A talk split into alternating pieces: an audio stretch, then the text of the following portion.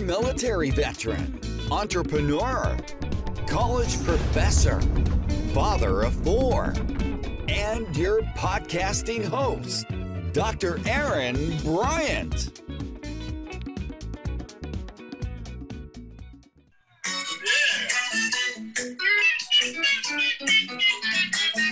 All right, we are recording.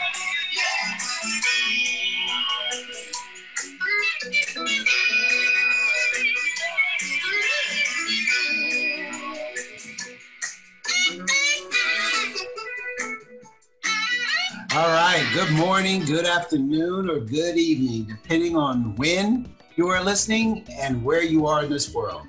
You have tuned into another great show of DrBryantSpeaks.com. Our show was created to support military veterans and families out there in the world. However, based on the responses I am reading, it appears that our audience is growing rapidly into other avenues, such as law enforcement and community support organizations, which is wonderful. Welcome, everybody. Now, my name is Dr. Bryant. I am a military veteran, master life coach, entrepreneur, college professor, and your host. And I want to thank our sponsor today, Savvy, Strategic Alliance for Veteran Integration. This organization provides veteran programs to help you track your financial, emotional, physical, and mental progress post separation. They are committed to giving you the VA benefits you deserve and helping you build a successful life after you transition out of the military. So please go to their website at savvyvets.org. Now, if you are new to listening to this broadcast, I want to say welcome and thank you for tuning in. I started this because being a veteran for many is no easy transition into being a civilian. However, it is not easy for family members either. So we need to collaborate and learn how we can support one another. And if you are a returning listener on any of my social media platforms at drbryantspeaks.com. So keep them coming. Now, speaking of shows, you may have already listened to one of the podcasts about small business and a view interview we had with Michael Graybo. He was a former president of the Disabled Veteran Business Alliance.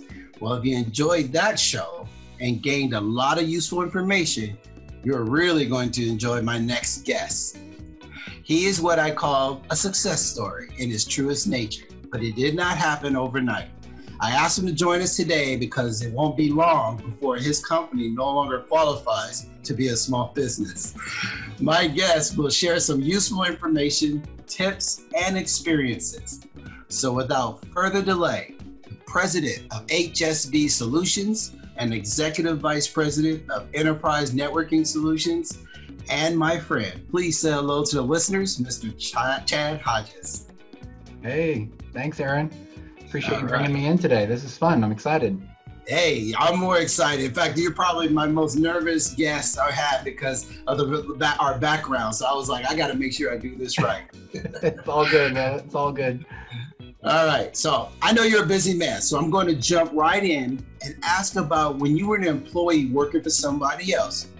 For those listeners who are trying to understand Walk us through your mindset when you decided to do your own thing and more strategically collaborate with your current boss. Tell us about that. Yeah, you know, for me, I've always had sort of that entrepreneurial spirit, right? I mean, I, I much like yourself, you know, have always strived to do something better, right, and something greater, especially when it when I started to have a family. But that's that work ethic, and that was instilled in me by my dad at a really young age, right? I I joke a lot. I tell people about the first job I had where I actually had to pay taxes, right? I was a I was a paperboy, right? I was 11 years old, and back then you had to be 12. I actually fibbed a little bit and said I was born an early, a year earlier. So the joke I have is I'm always waiting for the IRS to come back and say, "Hey, we need that 37 cents for that year when you were 11 and you you should have paid us taxes, right?" So, um, but you know, it, it starts young, right? You start to realize that you have a certain desire to you know um, build something greater than yourself right and part of that being entrepreneurial isn't just about building a business and being successful but it's about being constructive and giving back to your community as well right? And in my community growing up in sacramento um, giving back to my region but also to my veteran community as, as a, a marine corps veteran and having served all over the world and then coming back to um, an environment that uh, you know you, we have veterans that are struggling every single day dealing with and coping with the things that they dealt with um, you know while in, in service. And so you know I, I i have these two things that tug at me strongly right that i'm very passionate about outside of work which are you know the veteran community and my own sacramento california community right and making sure that you know people that are disadvantaged or need assistance are, are getting it um, while also overcoming their own pride sometimes too. So i think you know my motivations are not just about making the money. It's about you know the, the money works itself out if you work hard but it's about what what can we do greater than ourselves right and, and make our community better right i mean between the, the few companies that i'm involved in um, in addition to the two you know it companies that i'm that i work for, work in um, I also, you know, am, am, involved in a restaurant. I'm involved in an MMA gym, right? Uh, these other really cool things. A couple of, you know, non nonprofits that I've been involved in, both in technology and in veteran services, right? So it's just a really exciting thing. So when I endeavored to say, okay, I'm no longer going to be an employee of a company, um, you know, I approached my business partner shortly after him making me a partner of his company and said, look, you know, there's new rules, new new laws coming on the books here in California. We should really evaluate the idea of me starting a company that can make sure that other disabled veterans are represented properly and that we're able to um, be a contributing member of that community. And and he agreed because he's a veteran himself, right? So it just really was an easy conversation. It wasn't something that we had to, you know, really, you know, painstakingly figure out. It was just more of we know this market needs it and we know that we can help and contribute so that was it was really that simple of a conversation for us wow that's amazing now i did not know that your partner was a vet as well mm-hmm. so it's interesting now did he actually choose to um, leverage the small business and dvbe for his company or was that something he allowed you to do since you guys were already partners yeah, it was it was something that we talked about. One, it would it would be self-serving for for ENS in that um, we could ensure that we have the ability to access and tap into um, those requirements for bids that ENS might respond to. But big, bigger than that, the community at large. I, have worked with integrators um, for the past decade um, that need to fill that requirement and actually what they call a commercially useful function. And I think that's the misnomer that happens a lot and where the reputation starts to get a little sideways for people is you know these bigger companies don't get it they don't understand why the state of california has requirements to do business with small business and dvbe companies in california and so it's my i feel like it's my responsibility to educate people on exactly how best to do that and why we do it and and what that cuff really means. Q, CUF is the, the term commonly used commercially useful function. Because i think a lot of these big companies more see it as a bureaucratic requirement and they just want to figure out how to write a check and get you out of the way. But you know my pride and my my being a marine and my work ethic i like working for my dollar. And i think that's where the reputation sometimes gets sullied is is people you know get the idea that hey well maybe they'll just write me a check and that'll be i'll be the checkbox in their bid and we'll be good to go. But I, I that's not my mo it's not the way i'm, I'm built. And so um, I, I like to try to strive for better and, and be better so. And I'm glad you taught you said that, Chad, because actually in our other podcast we talked about CUF specifically, commercially useful function. And you also touched on something where sometimes people just check the boxes. And I remember the term called through. And that was actually, you know, as the organization was growing and it was becoming more popular and the state of California was early in the stages of doing this, we kind of saw that realistically so because of that, a lot of critics started be coming around and saying how this was a scam or they're just handing out opportunities to vets. And there are some, unfortunately, who were being taken advantage of because they did not understand. Now, based on your company and the structure that you work in, you talked about the ethics of being a Marine, being a veteran, how it's important for you to demonstrate. Tell us where, what do you think about that and the, and the, the rumors behind this? Where do you guys stand now? Yeah, I, appreciate that that feedback. Yeah, you hear that all the time that you know there's some sort of you know um, favoritism being showed to DVBs and, and, and things of that nature. The predominant amount, uh, the, the, the, predominant group of, of DVBEs that exist, and, and, there's not a lot of them in California, but the ones that, that are what I would say are, are the good ones are, are the ones that are really saying, listen, I'm trying to come to the table to work for my dollar, right? I'm not trying to come here with my hand out, right? That, that is never the intention of something like this. But what the program uh, that California established for both small businesses and DVBs uh, put together is it really established a, a an ability for us um, to at least be given um, a chance, right? A mm-hmm. shot at doing some good work for the state of California. We have a skill set, we have a work ethic, we have a drive, and and chances are our rates are obviously probably very good as well, right? So um, you know, you see DVBs up and down the state that fulfill all kinds of different functions. I'm an, I happen to be an IT specialist, and that's what I do, right? Personally, as, a, as, an, in, uh, as an industry professional, I'm an engineer and a project manager by trade, right? So I've managed and, and implemented systems uh, across this country and across the world at all different, you know, types of companies. So my experience is broad. Um, but my leadership ability and my and the things that I learned in the Marine Corps also you know force that work ethic that um, I want to change that reputation. I don't want people to think that I've had companies approach me and say, "Hey, we just need to check the box. Can we just, you know, figure out what that percentage is and cut you a check?" And I tell them no. And if that's the kind of partner you're looking for, I'm not the right one, right? Because I'm not gonna ever want a reputation that says, "Oh, I just, you know, sat there with my hand out," or that I checked a box and and I didn't really add, uh, you know, any value.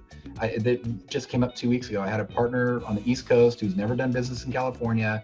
They didn't know what a DVB requirement was. They reached out to DGS. DGS said, "Hey, here's a list, but hey, we also know Chad Hodges. You know, he'd be a good guy. He'll he'll tell you kind of the way of the world and how the what this vehicle's about." So the contact at DGS gave him my name, and I talked to him and I kind of walked him through it. And he goes, "Well, you know, I'm responding to a bid that really only requires you know two or three people." And I said, "Okay, that's great." I said, "Do you have a project manager assigned?" And he said, well, no. And I, I don't, I didn't think I really needed one. I go, yeah, you probably do because you need to make sure that there's proper reporting happening and the communication plan is established. Even if it's sort of a staffing contract, you want to make sure that you have an intermediary that understands state process and knows how to do reporting so that your invoicing doesn't get hung up, so that your project uh, expectations don't get uh, diminished um, I can help with that. I'm local. I'm I, am able to you know establish that for you. And all of a sudden the light bulb clicked. He's like, well, there's my commercially useful function. That's how I can make sure that I add value. The contract value in the grand scheme of things, I think if he's awarded, I think was like 200,000. You know, so all he has to do is come up with three percent, right? So that's not a tremendous amount. It's like you know. 30 to 40 hours over the span of a year just to make sure that everything is smooth and that it goes well and that you know he under I understand his the state's invoicing process so I can help him with that. So I can make sure we set proper expectations, develop a communication plan, and then check in every month to make sure that the work is being accomplished the way the state's expecting it to be, right? So, and his reputation looks good. My reputation maintains its uh, impeccable, you know, um, uh, ability, and we move forward. And this person gets to expand into the state of California. It's yeah. a business. So for listeners out there, obviously you may be in another state and you're probably wondering how you could uh, expand your business in the state of California. Not to say that your own state may actually have something similar. So look into your own state, but also consider coming over to California what the opportunities are there.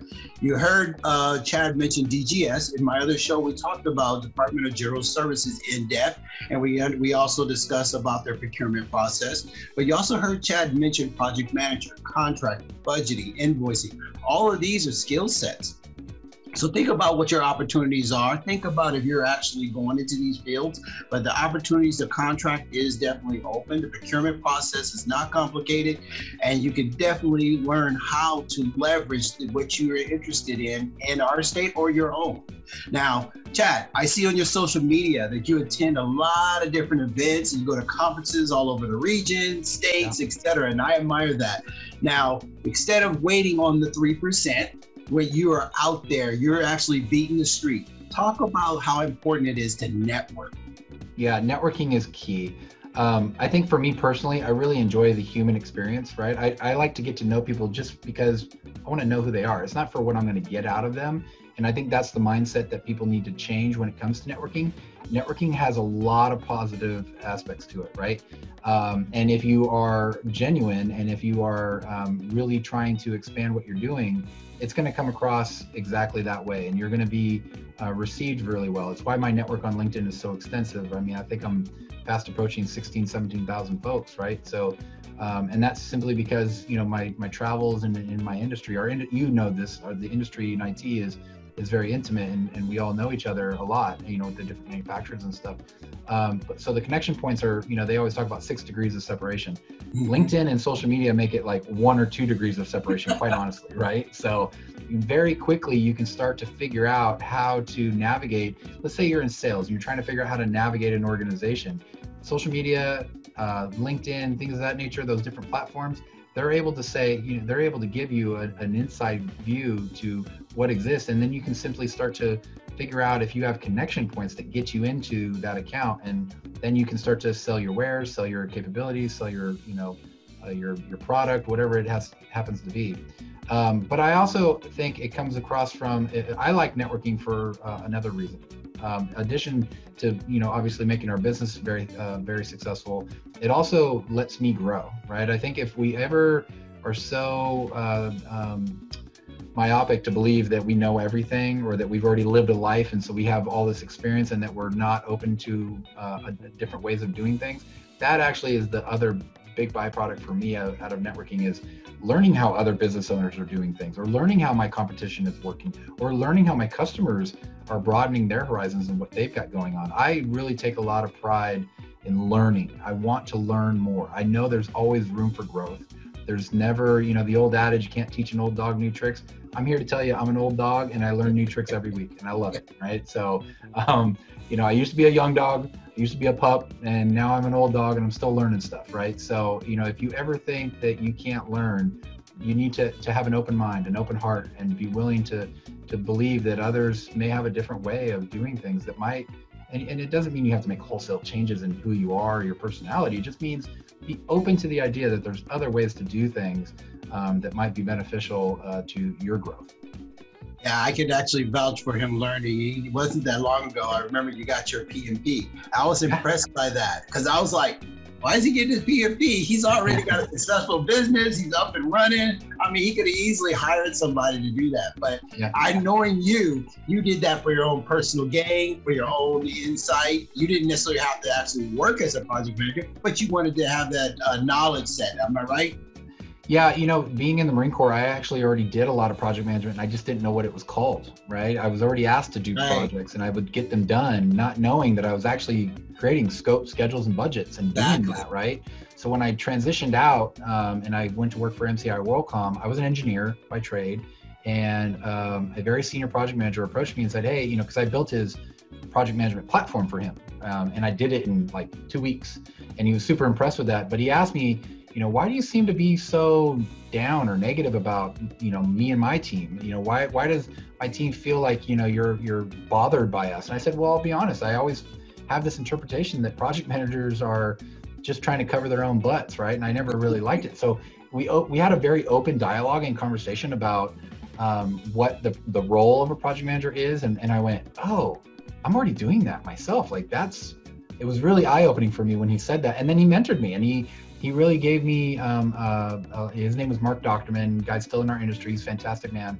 Um, he gave me a lot of insights and gave me the confidence to say you know what? Go get it. You know i think you can get your pmp and and so i went and did that and he was right. It just made me more well-rounded. It made me a better consultant. It made me a better engineer. Because now i was thinking ahead too bigger than myself right? Thinking about the the overall success criteria and what others might need to do as well so that i could coach and encourage them as well Exactly. If you guys are interested in project management, please go see PMI.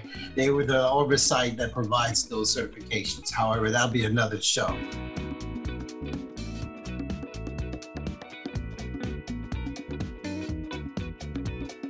I hope you enjoyed the show. Please visit Dr. Bryant's website, drbryantspeaks.com. Also, visit his social media platforms Instagram, LinkedIn, Facebook, and YouTube, all titled drbryantspeaks.com.